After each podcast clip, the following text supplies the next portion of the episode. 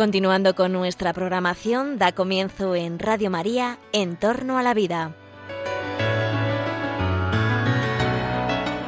Un espacio dirigido por Jesús San Román.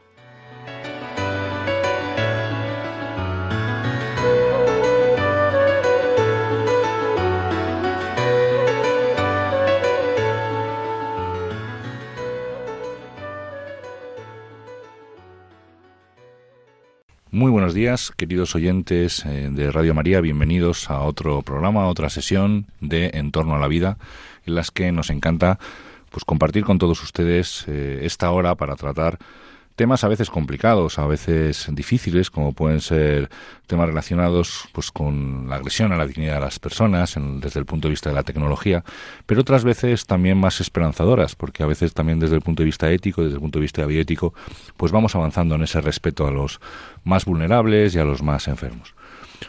Tenemos con nosotros hoy y el, que les habla, Jesús San Román, eh, ya que ya me conocen. Habitualmente el que presenta este programa, como bien saben ustedes, es nuestro codirector, el señor, el profesor José Avellán, que no está con nosotros, está indispuesto, pero esperemos que, se recupere pronto. Son cosas de las fechas y, y de los tiempos que, vivimos, pero estará pronto con nosotros de nuevo presentando este, este programa. Y también tenemos con nosotros a otro de nuestros acompañantes habituales, a la profesora eh, María Torres de la Universidad Alfonso X Sabio, profesora de bioética. Muy buenos días, María. Buenos días, encantada de estar de nuevo en el programa. Pues sí, la verdad es que es, una, es un privilegio tener a los, eh, a los colaboradores que tenemos aquí con los que podemos hablar y discutir de todos estos temas. Pues muy bien, el tema que habíamos seleccionado hoy para, para todos ustedes y que queríamos eh, compartir, bueno, es un tema que ya me imagino que para nuestros oyentes no es novedoso, lo veníamos hablando desde hace eh, mucho tiempo, desde hace más de un año, porque ya se aventuraba, ¿no? Se aventuraba que íbamos a tener eh, ley reguladora del, de la eutanasia, ya había habido algunos intentos desde algunas comunidades y que también llegamos a comentar eh, aquí de tratar de regular, si es posible, tratar de regularlo como se quiere, ese proceso de las garantías de morir. Eh, teníamos una ley, en la que tenemos una ley de hecho en la Comunidad de Madrid que fue presentada y la tratamos en este programa hace ya tiempo y en otras comunidades. Y ya se habían hecho también intentos en el año 98, en el año 2017 de llevar una ley al Congreso sobre donde eh, se regulara eh, pues el concepto de eutanasia. Es lo que llamamos la ley de eutanasia, que en el fondo lo que se pretende es que se autorice lo que significa la eutanasia. Bueno, vamos a tratar de hablar un poquito de esa ley, pero vamos a hacerlo no con un análisis pormenorizado de lo que es el proyecto que se llevó, aunque sí que creo que conviene que toquemos, aprovechando que tenemos aquí eh, a María, que es abogado y que es una extraordinaria jurista, nos desgrane un poquito algunas peculiaridades, porque lo que nos más nos interesa en el programa de hoy, en esta primera parte del programa de hoy, es eh, sencillamente utilizar esta ley como punto de partida al documento que se presentó en noviembre por parte de la Conferencia Episcopal Española que tiene un título eh, muchísimo más atractivo, que, se, que, dice Sembradores de Esperanza. Y yo creo que, bueno, pues, eh, bueno, efectivamente, el, hay que ver la realidad. La realidad es que vivimos en, en esta tierra, la realidad es que nos enfrentamos a enfermedades, nos enfrentamos al dolor, nos enfrentamos al sufrimiento y la vida termina con la muerte. Esto es una cosa que sabemos desde el inicio de los tiempos, ¿no? La vida termina con la muerte y todos nos moriremos llegado el momento.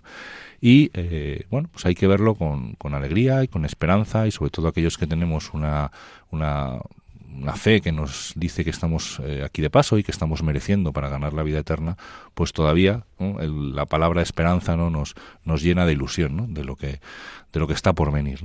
Y este documento precisamente de Sembradores de la Esperanza es un, documento eh, muy bonito, muy bonito, eh, muy fácil de leer. Yo creo que además la propia eh, la propia conferencia lo, lo escribe tratando de, de, no hacerlo desde un punto de vista excesivamente técnico, y ellos lo ponen incluso así en su, en su preámbulo para tratar de que sea asequible prácticamente a todos los públicos. Yo creo que cualquier persona eh, de buena voluntad es capaz de, leer y entender muy bien cuál es el significado de lo que ahí se dice y yo creo que en esta primera parte del programa pues es como la parte que más nos interesa que difundir la que más nos interesa contar Luego ya en otros programas podremos seguir hablando de la ley y de las peculiaridades que tiene a medida que vaya avanzando en su proceso legislativo. De momento simplemente ha entrado a trámite para el debate, me parece recordar.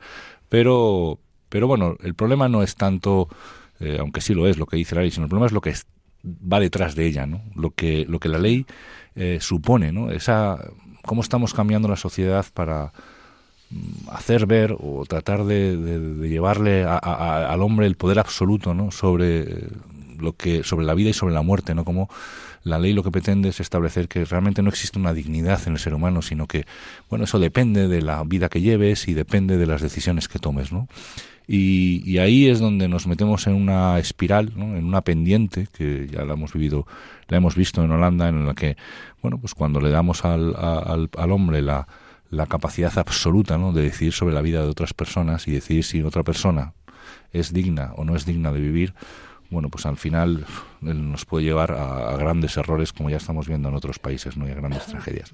Bueno, ahí está la ley, eh, seguirá su camino y, esa es la idea, ¿no? Si te parece, María, podemos... Eh, si nos das algunas ideas un poquito de qué es lo que se ha presentado en el Congreso, cuál es lo que a ti te parece más importante y luego podemos ya pasar al, documento.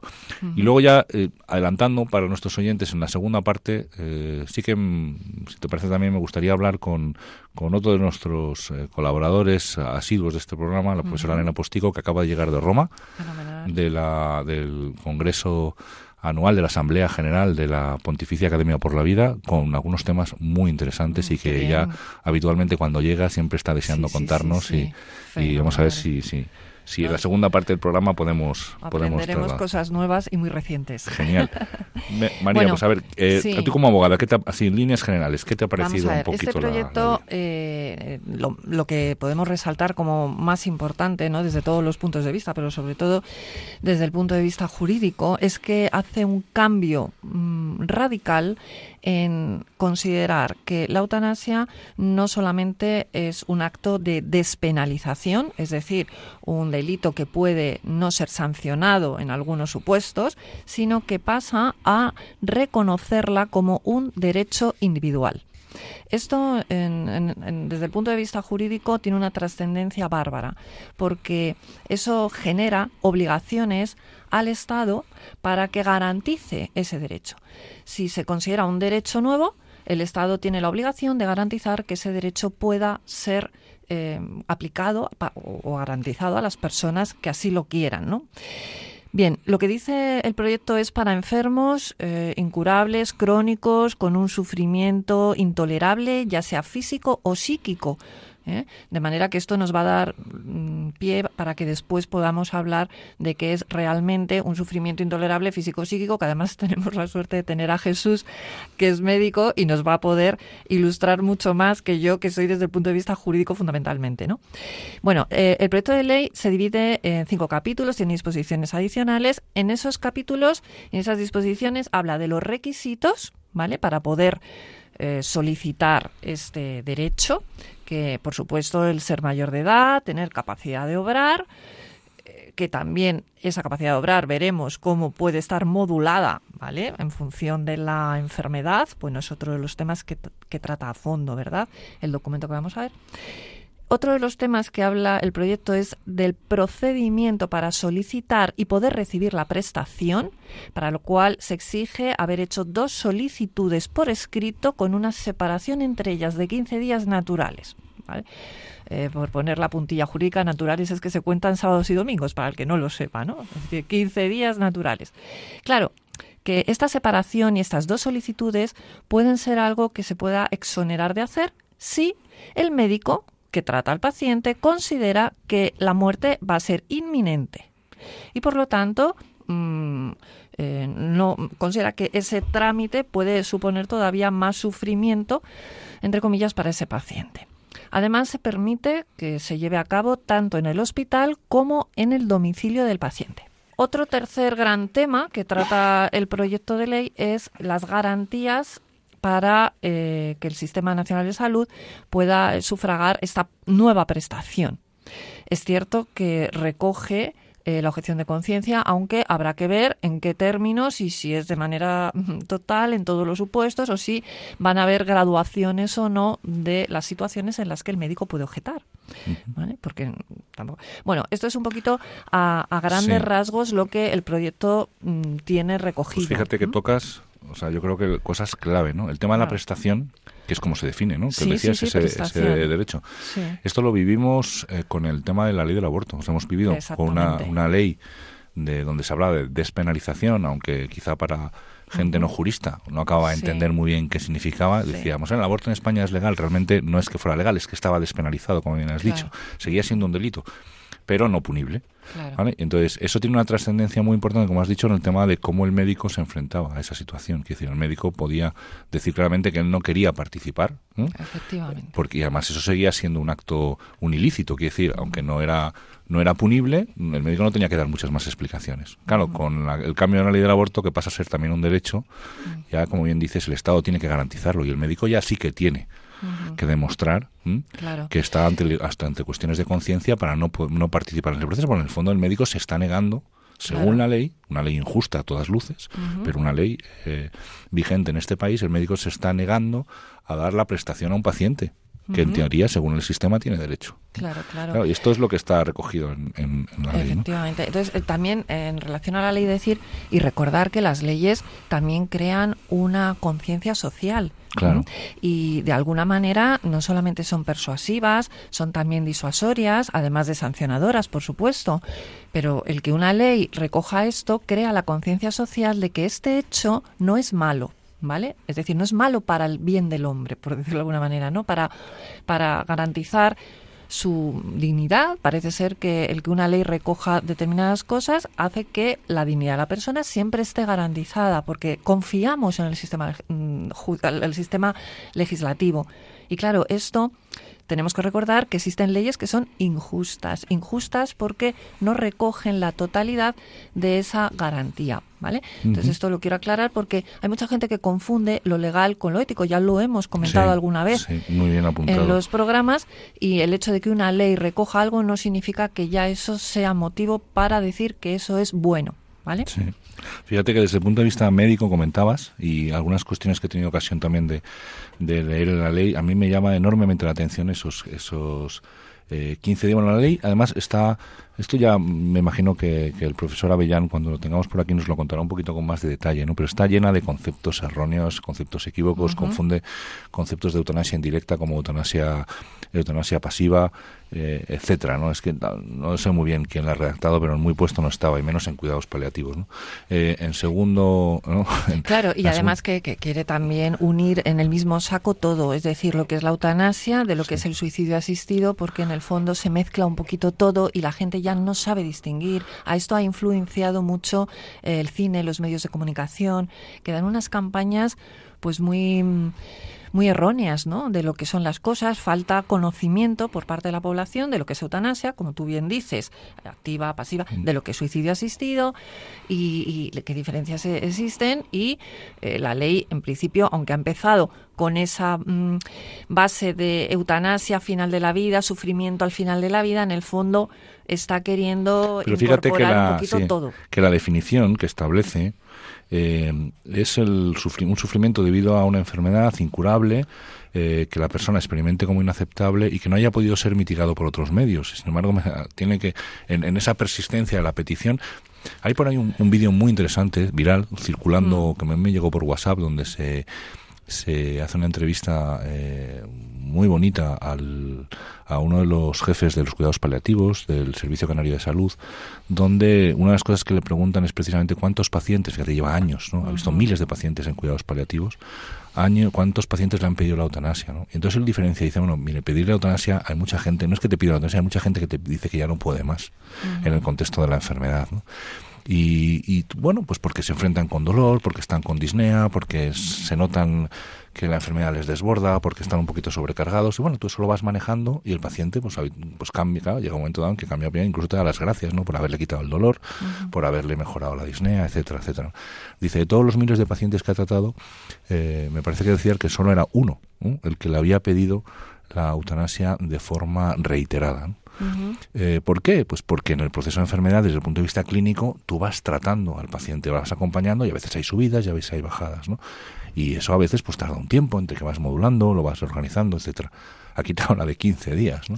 de 15 días eh, eh, entre dos peticiones. O sea, no parece precisamente que, por lo menos por la parte que yo he leído, y sin ser jurista, simplemente siendo médico, no parece que este sea una ley que esté pensada para acompañar a nuestros pacientes al final de su vida en ese por así decirlo, malestar, sufrimiento, o sea, que pueda llevar esos no, últimos porque esta ley ¿no? basa todo en la autonomía que tiene el paciente para poder decidir. Es decir, en esa capacidad de obrar que hablábamos, en esa libertad, en, en decidir que cada uno es dueño de su vida, eh, sustituyendo a la dignidad por su- por la autonomía. Es decir, son dos conceptos que, que son complementarios, no tienen por qué ser contradictorios, pero se está dando una preeminencia total a la autonomía, es decir, a esa capacidad de decidir y que yo hago con mi vida lo que quiero. Y la ley está basada en eso, dejando en segundo plano la dignidad. ¿Por qué?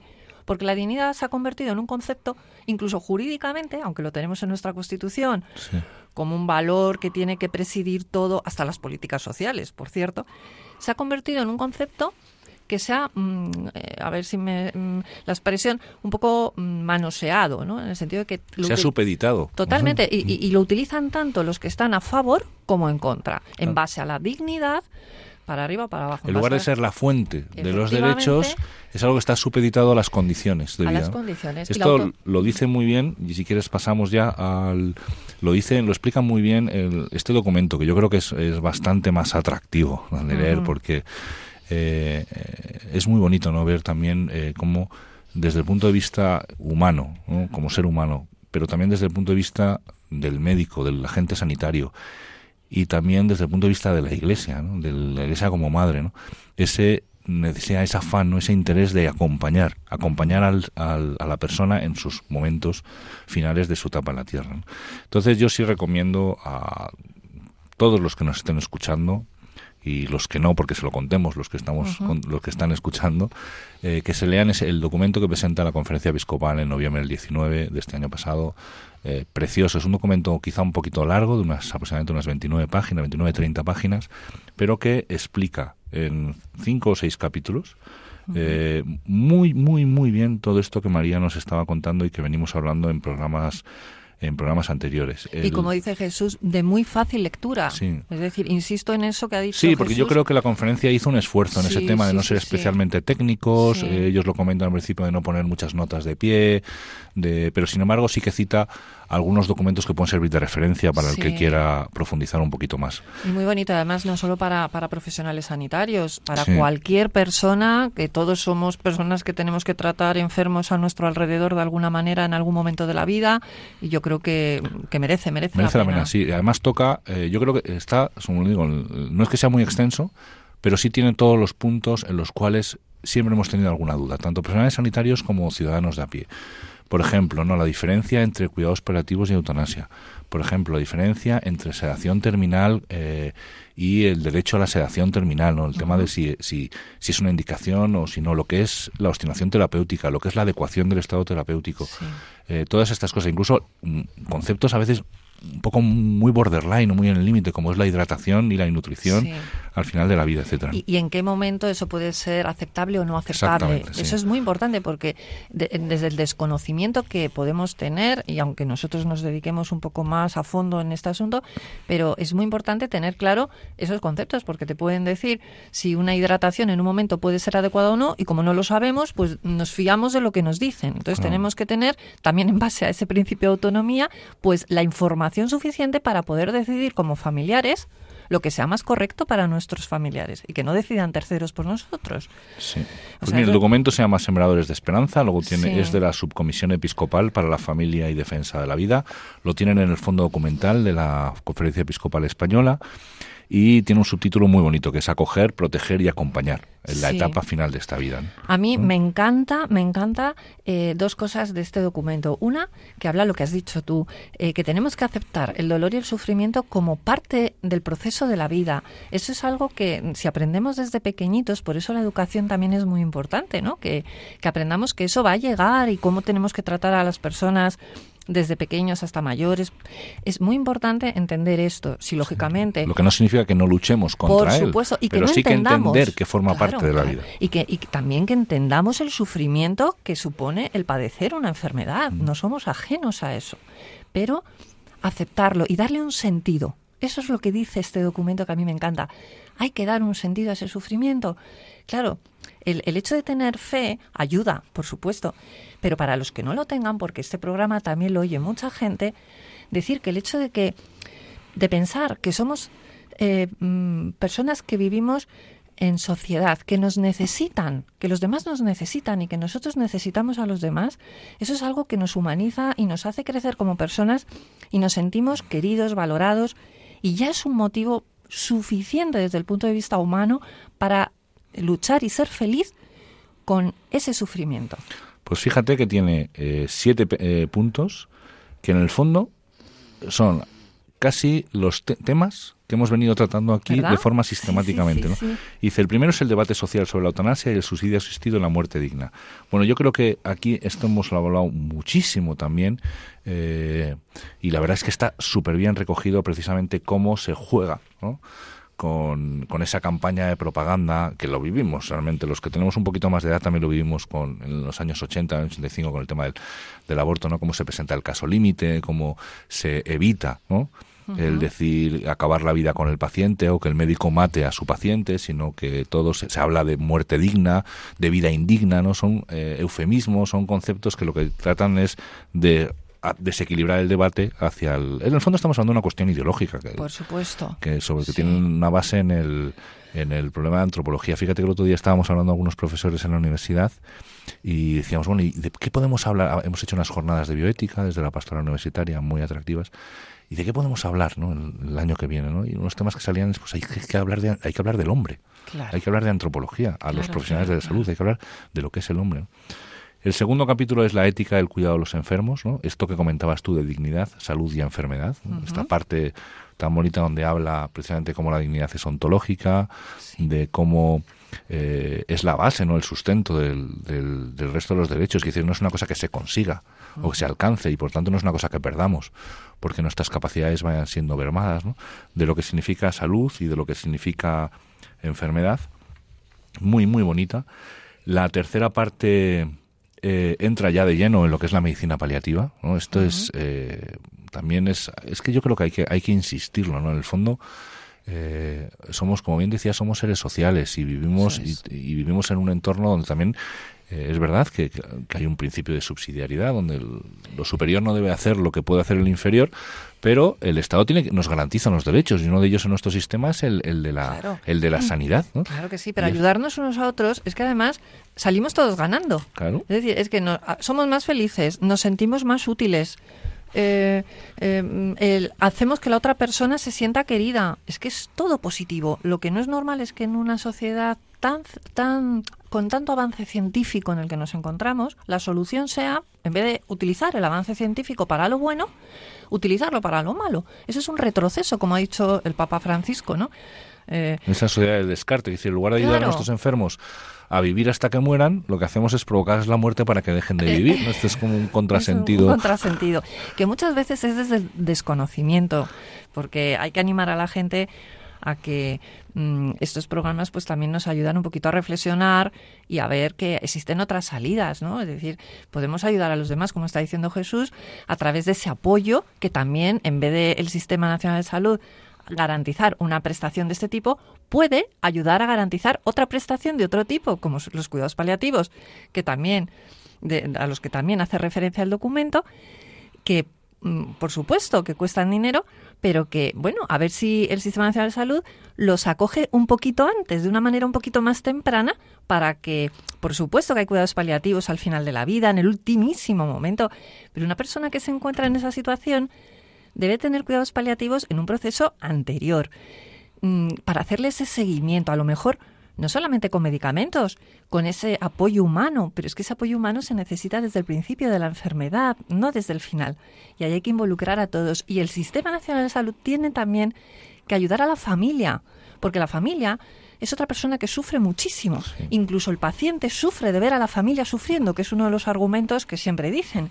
Bueno, pues vamos a buscar personal que apoye a la familia, que pueda sustituirla en momentos determinados para que descanse y hacer pues un final de nuestra vida humano. Eso es un final de vida humano. Te voy, a, una parte que estaba leyendo el documento que cuando hablan precisamente de la medicina paliativa y luego entra con profundidad a, diferenciar qué es un tratamiento y qué es obstinación terapéutica y cómo la obstinación terapéutica no es algo éticamente aceptable, pero no sé, no es lo mismo que que los cuidados paliativos, etcétera, ¿no? Y entonces ahí entra ya a hablar un poco de cuáles son los derechos del enfermo en situación terminal, ¿no? Y dice, y ciertamente el derecho a ese morir con dignidad, que lo pone entre comillas, porque parece que es que morir con dignidad está en el debate en el que nos encontramos, está el concepto de que morir con dignidad es que me maten, en lugar de que me ayuden ¿no? y que me hagan, el sistema ponga todos los medios necesarios para que yo pueda morir sin dolor, para que yo pueda vivir, eh, morir, eh, vivir el tiempo que me queda acompañado de mis seres queridos, como bien dices, pues no, parece que lo más importante es que me maten. ¿no? Bueno, pues eh, habla un poquito precisamente del derecho a no sufrir, que el, morir con dignidad también es derecho a no sufrir inútilmente, que es eh, derecho a conocer la situación en la que vivo, derecho a participar en las decisiones acerca de las intervenciones en las que se me ha someter, el derecho a mantener un diálogo confiado con los médicos, familiares, amigos y personas y ambientes donde se ha desarrollado mi vida, a que sea respetada la privacidad y la presencia y el trato con sus familiares, a dejar resueltos los asuntos que considere fundamentales para mi vida, a recibir asistencia espiritual. Esto lo comentábamos con don José Luis Méndez eh, hace unos programas, cuando hablábamos de la pastoral de salud y decíamos que la Organización Mundial de la Salud en cuidados paliativos incluye el tema de las cuestiones espirituales, etcétera, Porque es que además es lógico todo lo que estás comentando, porque la dignidad de la persona subsiste eh, a pesar de todo lo que pueda tener alrededor, tenga familia o no tenga familia, tenga salud o no tenga salud, esté sufriendo o no esté sufriendo, tenga dinero o no tenga dinero, tenga amigos o no tenga amigos. Por eso estamos los demás, para intentar cubrir esas ausencias que puede tener la persona en un momento de la vida. Claro que sí, pero es que su dignidad no cambia y ese es el problema que está en la sociedad, en la ley, en el proyecto de ley, y es que ese concepto de vida, dignidad de la vida y calidad de vida se siguen confundiendo. No es lo mismo. La calidad de la vida, es verdad, puede ser distinta a lo largo de toda nuestra vida, claro que sí, pero eso no nos quita afortunadamente muy claro, ¿no? Precisamente esa cómo es aceptable éticamente la, sedación cuando existe una indicación médica correcta.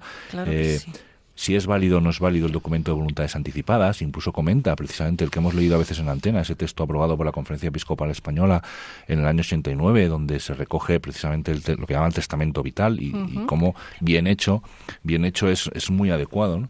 Y en los últimos capítulos ya, pues eh, esa ilicitud de la obstinación terapéutica, qué es, en qué consiste, por qué no está bien, para ya terminar pues con un mensaje bastante claro sobre que la eutanasia y el suicidio asistido son éticamente inaceptables y que se entiende además muy bien cuando uno precisamente ha hecho una lectura bastante comprensiva de todo lo que lo que venimos comentando ¿no? y, de esa obligación porque hay unas cosas que a veces no se comentan ya antes de, terminar y es precisamente eh, que en la eutanasia eh, a veces los médicos nos damos cuenta del papel tan importante que tenemos nosotros como médicos ¿no?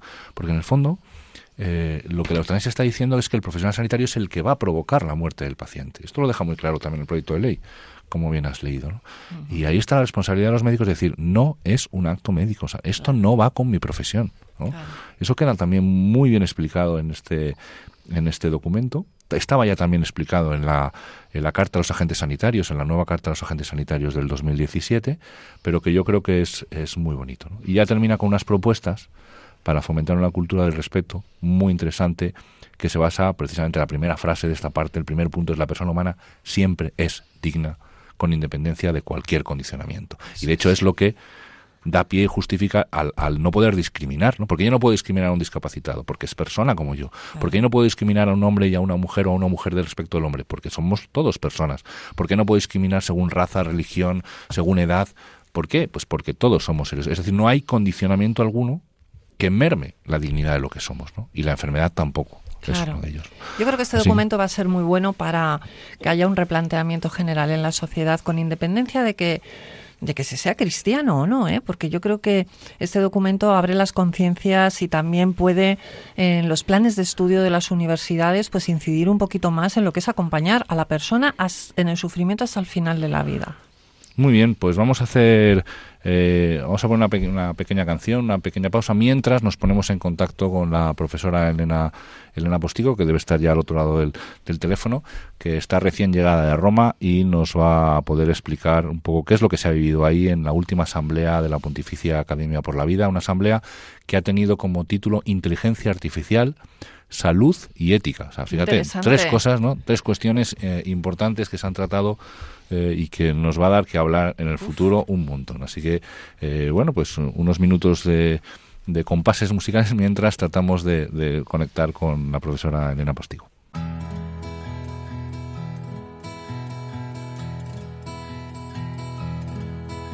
Smile without a reason why. Love as if you were a child. Smile no matter what they tell you. Don't listen to a word they say, cause life is beautiful that way. Tears, a tidal wave of tears. Light that slowly disappears. Pues ya estamos de vuelta, queridos oyentes, en el programa En torno a la vida. Tenemos ya a la profesora Elena Postigo, yo creo al otro lado de la línea, recién, como comentábamos antes de la música, recién llegada de Roma, para que nos cuente en primicia exclusiva lo que ha ocurrido ahí en la, en la Asamblea de la Pontificia Academia por la Vida. Elena, ¿estás, estás ahí? Sí, aquí estoy, encantada de estar con, con, todos vosotros. Pues muchísimas gracias por estar ahí disponible para que nos puedas contar eh, bueno, pues un poco qué es lo que ha pasado, qué es lo que has visto, cómo, cómo lo habéis vivido y, cómo ha tratado un poco el tema. Un tema apasionante, por cierto. Sí, la verdad es que un tema bastante novedoso y sorprendente que la Academia para la Vida se haya dedicado a él, que es el tema, el título de la asamblea de este año era eh, The Good Algorithm, que quiere decir un buen algoritmo, pregunta, artificial, inteligencia artificial, ética, derecho y salud. Y entonces, para que los oyentes entiendan, así en palabras, digamos, eh, sencillas, lo que se ha tratado de estudiar a lo largo de estos tres días, del 26 al 28 de febrero, ha sido toda la cuestión de la inteligencia artificial y de los algoritmos, que son, por así decir, el mecanismo de funcionamiento de los ordenadores y si podemos hacer algo para que estos algoritmos no dañen ni al ser humano ni eh, a su salud, ni violen derechos fundamentales. Es decir, ¿cómo hacemos que los algoritmos sean buenos? ¿no? Es un poco la cuestión que se ha estudiado. ¿eh? Interesante, para que no, sí, para que no, no le afecten eh, pues a lo que ahora os contaré, un poco a los principios fundamentales ¿no? de la ética. Sí, bueno, quizá para mm, que nuestros oyentes entiendan lo que es un algoritmo, que a veces es, es, es, como pues el, todas las reglas o los procedimientos, a veces basados en, en, a veces en meras matemáticas, pero simplemente son los procedimientos que los ordenadores utilizan eh, pues para registrar toda la información que buscamos en Internet, para ofrecernos eh, o acumular un poquito los gustos y las eh, indicaciones mientras vamos navegando, etcétera, etcétera. Exacto, exacto. Es como, por así decir, es un, el, eh, digamos, es un cálculo matemático que es con el que operan los ordenadores. Pero claro, para que se comprenda, según el sesgo que tenga ese cálculo, podemos hacer que la inteligencia artificial recoja los datos de una manera u otra, los utilice de una manera u otra, beneficio perjudique a alguien y todo eso, claro, hay que mm, regularlo desde el punto de vista legal, pero también hacer una reflexión de calado ético y antropológico acerca del valor que damos a esos datos, de cómo los utilizamos, con qué criterios, etcétera. Entonces, bueno, pues allí ha reunido, ha sido el año que yo he visto más gente en Roma. Estaba la sala del sínodo llena, 350 personas, y un acto que hubo el, el último día, que fue para la firma de la llamada mm, Call for Ethics en Inteligencia Artificial, que firmaron pues el presidente de IBM, de Microsoft, de la FAO, etcétera, eh, había mil personas. Eh, y esto eh, hay que decir que en, en, momentos de coronavirus fue todo un logro que se mantuviera aquello y estuvimos rezando a todos los santos para que no pasara nada, claramente, ¿no? Bien, bien. Pero bueno, Eh, no sé si queréis que desglose un poco sí, sí, lo que te parezca un poco, sí, perfecto, genial, lo que tú entiendas que pueda ser más interesante para nuestros oyentes. Sí, pues vamos a ver, en primer lugar se hizo un análisis por parte más de los científicos de cuál era la función de la inteligencia artificial, que es esa acumulación de datos para después tener una determinada utilidad, que puede ser, por ejemplo, diagnóstica, para detectar una enfermedad antes de que ésta surja, o también pronóstica, o también para hacer estudios de investigación. Eh, eh, fue muy interesante, no pudo venir Yamanaka, premio Nobel, que estaba previsto entre los ponentes por cuestiones de, salud, pero eh, nos trasladaron el contenido de su ponencia y él está utilizando la inteligencia artificial para investigar en células madre y para hacer proyecciones y cálculos de probabilidad en posibles terapias. Y esto es muy mm, interesante, claro, eh, prescindiendo, digamos, de las células en sí, haciendo los cálculos con los datos de otras células, hace proyecciones que pueden utilizarse después en oncología, em, en determinadas terapias, también en oftalmología, etcétera. Bueno, entonces primero los científicos, después también hubo un análisis de carácter antropológico, ético y social, es decir, qué, planteamiento subyace bajo el concepto de inteligencia artificial, porque aquí, para que se nos entienda, no estamos hablando de una inteligencia humana, la inteligencia artificial es muy distinta de la inteligencia humana, es material, eh, por tanto, está reducida a la materia, mientras que la inteligencia humana no se reduce exclusivamente a lo material. También tiene la capacidad, mm, la inteligencia humana, de ser creativa y la inteligencia artificial no.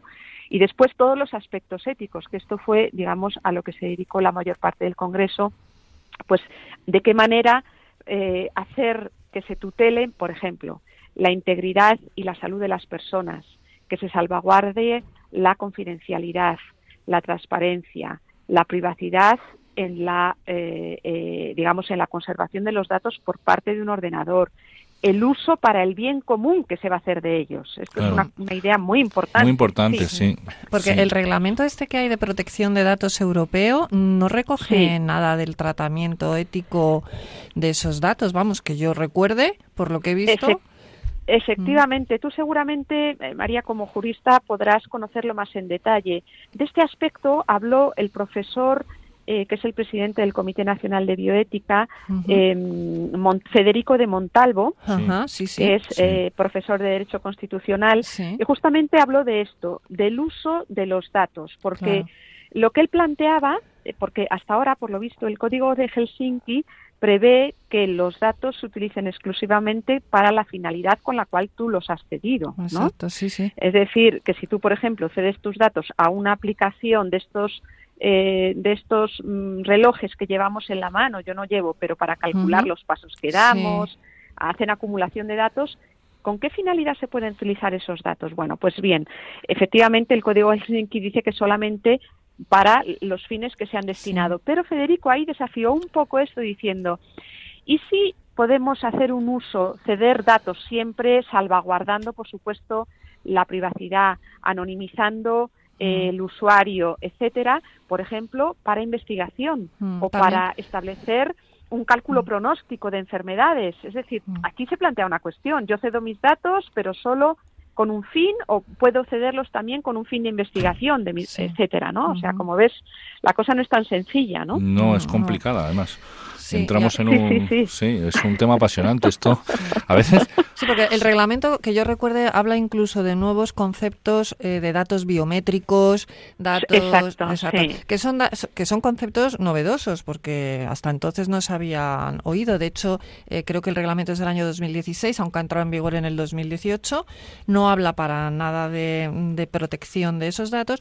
Y luego habla de otro concepto, creo recordar, que es el de pseudo eh, pseudo-anonimización, sí. sí. son conceptos que en investigación clínica usamos muchísimo. Eso, que es el tema, por ejemplo, eh, claro, por un lado, por un lado, ten en cuenta que todos los datos clínicos están vinculados a una historia clínica, y eso, pues, eh, está sujeto a un, a un secreto muy, muy, muy concreto, ¿no?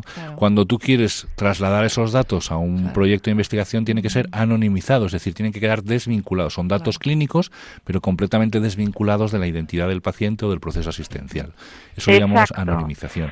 Pero eso también el paciente tiene que autorizarlo, fíjate, y tiene que haber un comité de ética, que yo creo que eso es clave. Yo no sé si sabéis eh, si eso tiene que haber un comité ético que vele por los derechos de ese paciente. Es decir, eso no queda supeditado a la voluntad del investigador, sino a un comité de ética independiente. ¿no?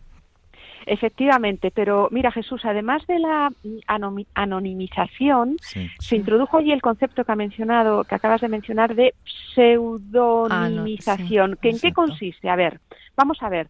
Para poder investigar con esos datos, es decir, darles una utilidad investigadora, sin desvelar quién es el dueño de los datos, eh, pero para poder establecer una trazabilidad del dato, es decir, mm. ver cómo ha evolucionado ese paciente, etcétera, etcétera, se le pone un pseudónimo. Luego, no es una anonimización completa, sino que siempre con consentimiento, por supuesto, mm. del usuario, del paciente, una poner un seudónimo a esos datos, a esos datos para que se puedan mm, trazar el recorrido y el mm, eh, que tienen en el uso de determinadas terapias, etcétera. Esto me parece interesante y claro, aquí lo que dijo eh, mm, Federico de Montalvo defendía que el bien común está por encima del bien individual, porque en este caso no se va a hacer daño a la integridad ni nada, se va a salvaguardar la privacidad, etcétera para eh, hacer un uso solidario de esos datos. Esto es un, eh, un tema muy interesante, ¿no? Sí, pero hay que muy hay que discutirlo mucho porque claro, Hombre, por supuesto. esto ha pasado en, investigación clínica, eh, ha pasado en torno a los años 50, 60. Yo creo que ya se tuvo, empezó a tenerse ese debate precisamente que culminó con el con el, con el Belmont, donde se habló, y, las primeras declaraciones de Helsinki de investigación clínica es donde meten, eh, como te decía, el tema del comité ético independiente que pueda velar siempre por garantizar que esos datos eh, eh, no se utilizan para contextos parciales o siempre son para el bien común y siempre bajo aprobación de de esos comités. Eso es una derivación también del principio de autonomía, de alguna manera, porque claro, no se puede tampoco ofrecer esos datos sin, sin consentimiento, claro. ¿Y, mm. qué más cosillas? ¿Llegasteis a alguna pues conclusión? sí, vamos a ver, llegamos a una conclusión, bueno, esta, la conclusión está plasmada, vamos a ver, eh, sobre todo se habló de los siguientes principios que se han de seguir. El principio de respeto de la dignidad de la persona, siempre la salvaguarda de esos datos para su integridad y eh, su salud. Segundo, el principio de justicia, de subsidiariedad y solidaridad, que corresponden además al patrimonio, digamos, de la doctrina social de la Iglesia tradicional. El respeto del principio de transparencia, de confidencialidad, de no discriminación, además principios que se han recogido en la llamada Call for Ethics en inteligencia artificial, que es una especie de carta que se somete a las empresas, gobiernos, estados eh, nacionales e internacionales para que plasmen eh, sus regulaciones sobre inteligencia artificial con estos principios, porque mm, para que nuestros oyentes sean conscientes, toda la información que va a recoger la inteligencia artificial, los ordenadores, etcétera, es un potencial eh, que puede tener mm, un buen uso o un mal uso, y para que no se haga mal uso de ello, todo eso tiene que estar muy regulado. Y también, posteriormente, tuvimos, bueno, no tuvimos la suerte de tener la audiencia con el Santo Padre, porque como saben, pues está con un resfriado y, y en Santa Marta, pero sí que nos leyeron su discurso, donde de nuevo el Papa, yo diría como novedad, eh, utilizó la expresión algorética, algorética, ¿eh? como la ética del algoritmo. No he oído nunca. Que es una. No, pero está muy, bien, sí. Estamos en un mundo de lenguajes, donde hay que ir llamar a las cosas por su nombre.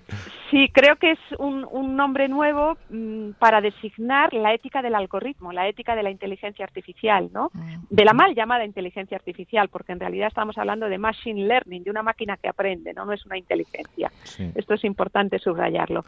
Y ahí en este discurso el Papa de nuevo subraya la importancia que tiene que se haga buen uso de la inteligencia artificial al servicio de la persona, de la justicia y del bien común. Subrayó lo que se había venido diciendo a lo largo de los tres días de, Congreso.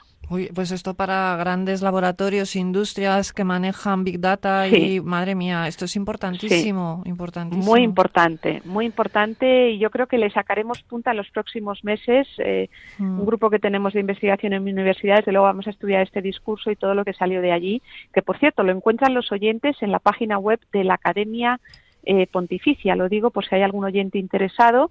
Pueden entrar en tres dobles. Yo misma. pues mira, es Academy for Life, Academia para la Vida, punto va, W-A.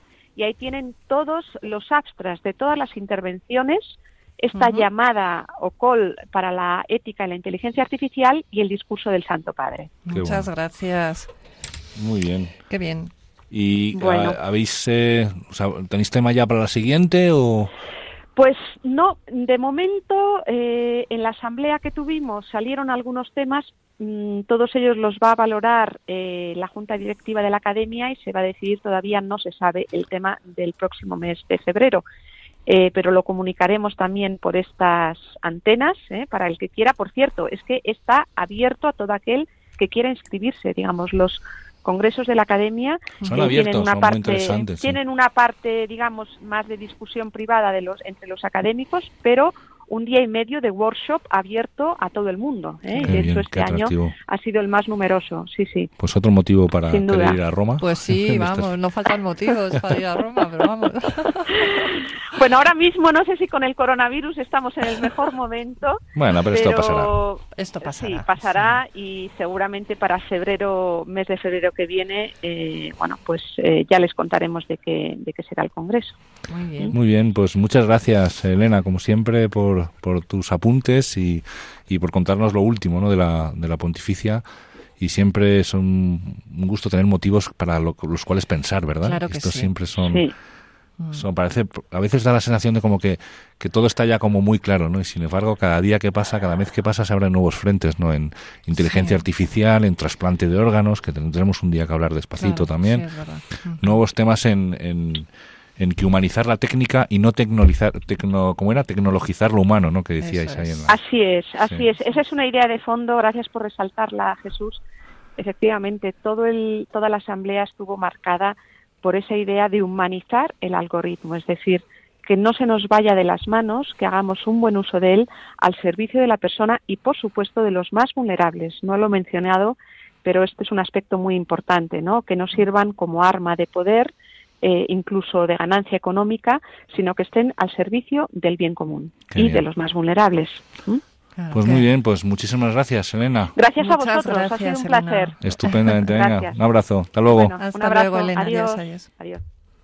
Pues, pues interesantísimo. Interesantísimo y súper de actualidad, vamos. Esto es algo que vamos a tener que que aplicarlo en, en, todo, incluso tendrán que cogerlo también las normativas, tendrán que recoger algo sobre el tratamiento ético de, de los de los ¿cómo le ha llamado? Algoritmos. La algorética. Sí, la, algorética. Fíjate, mira, eh, esto hay muchas, comentaba Elena que tiene un proyecto de investigación o tiene un grupo de investigación en su universidad. Eh, es una nueva línea de trabajo, es decir, cada vez tenemos eh, más información sobre lo que hacemos no solamente lo que hacemos, sino sobre cómo nos enfermamos. Eh, y esto, pues, genera a veces eh, nuevos campos de conocimiento en el sentido de decir, si yo pudiera procesar o pudiera analizar toda esa información que tengo, bueno, pues podría incluso avanzar mucho más en el conocimiento de la enfermedad que me sirviera para prevenir. Entonces, eh, la cuestión es, como bien ha dejado claro yo creo que es uno de los mensajes más bonitos y más importantes que nos ponía es la cuestión no, está mal en usar o no usar esa información. La cuestión está en para qué la voy a usar. Es decir, si yo la uso con respeto, si yo la uso en pro del bien común, si la uso salvaguardando los derechos individuales, la dignidad de la persona en cuanto a, a, a su intimidad, etcétera, bueno, pues podemos avanzar mucho en el conocimiento de la enfermedad y en la prevención de, de, eventos, ya, llámense de salud, llámense de clima, incluso lo que sea, que nos pueda ayudar a, estar mejor o a vivir mejor. El, reglamento de protección de datos lo, lo trata con dos principios, que es el de responsabilidad proactiva, es decir, esto es algo que no solamente eh, influye o afecta al que al titular de los datos, sino a los que manejan esos datos y luego también el principio de la limitación, es decir, hasta dónde puedo yo acceder a esos datos y para qué. Claro, yo creo que eso en el fondo es algo, por lo menos yo ya lo digo como ciudadano, no como medio, que te da a veces un poquito de miedo. Sí. Así, están, que están guardando de mí, que están, que están averiguando de mí, estos datos dónde van, quién, para qué se usan.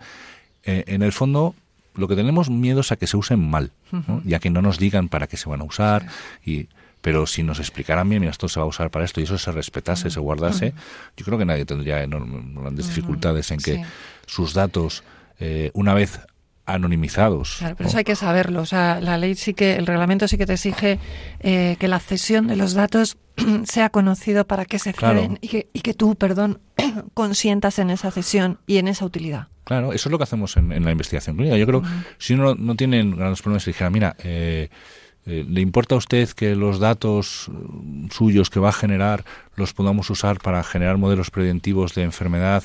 Eh, van a, son datos que van a quedar desvinculados de su identidad, que no se van a vender.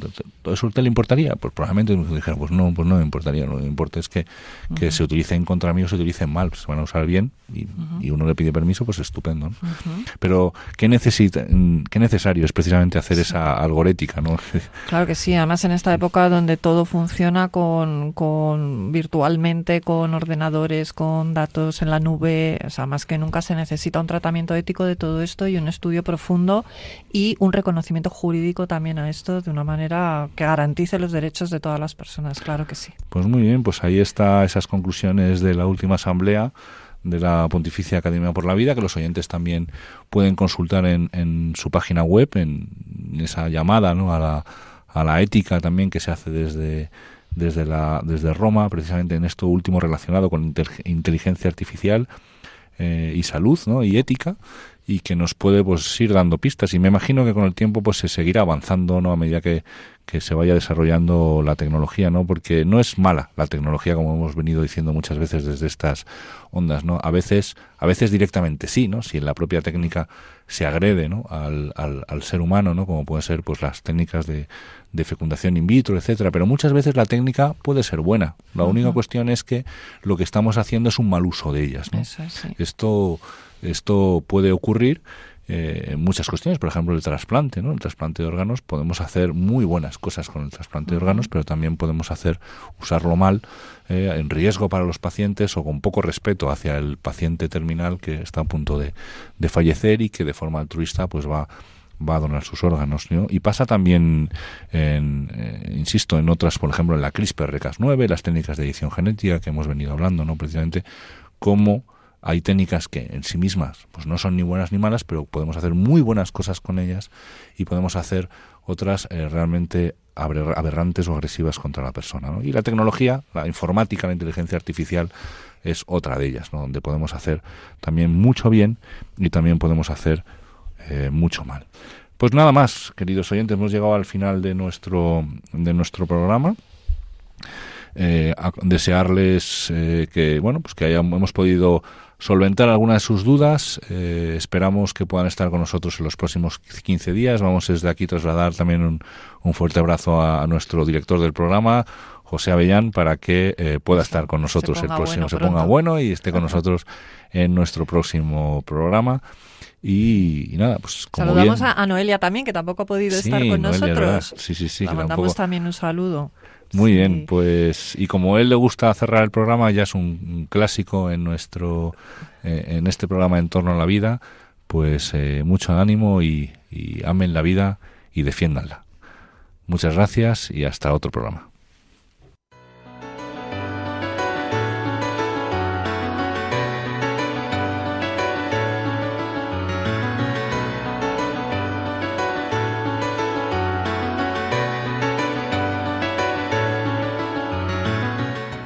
Finaliza así en Radio María, En torno a la vida.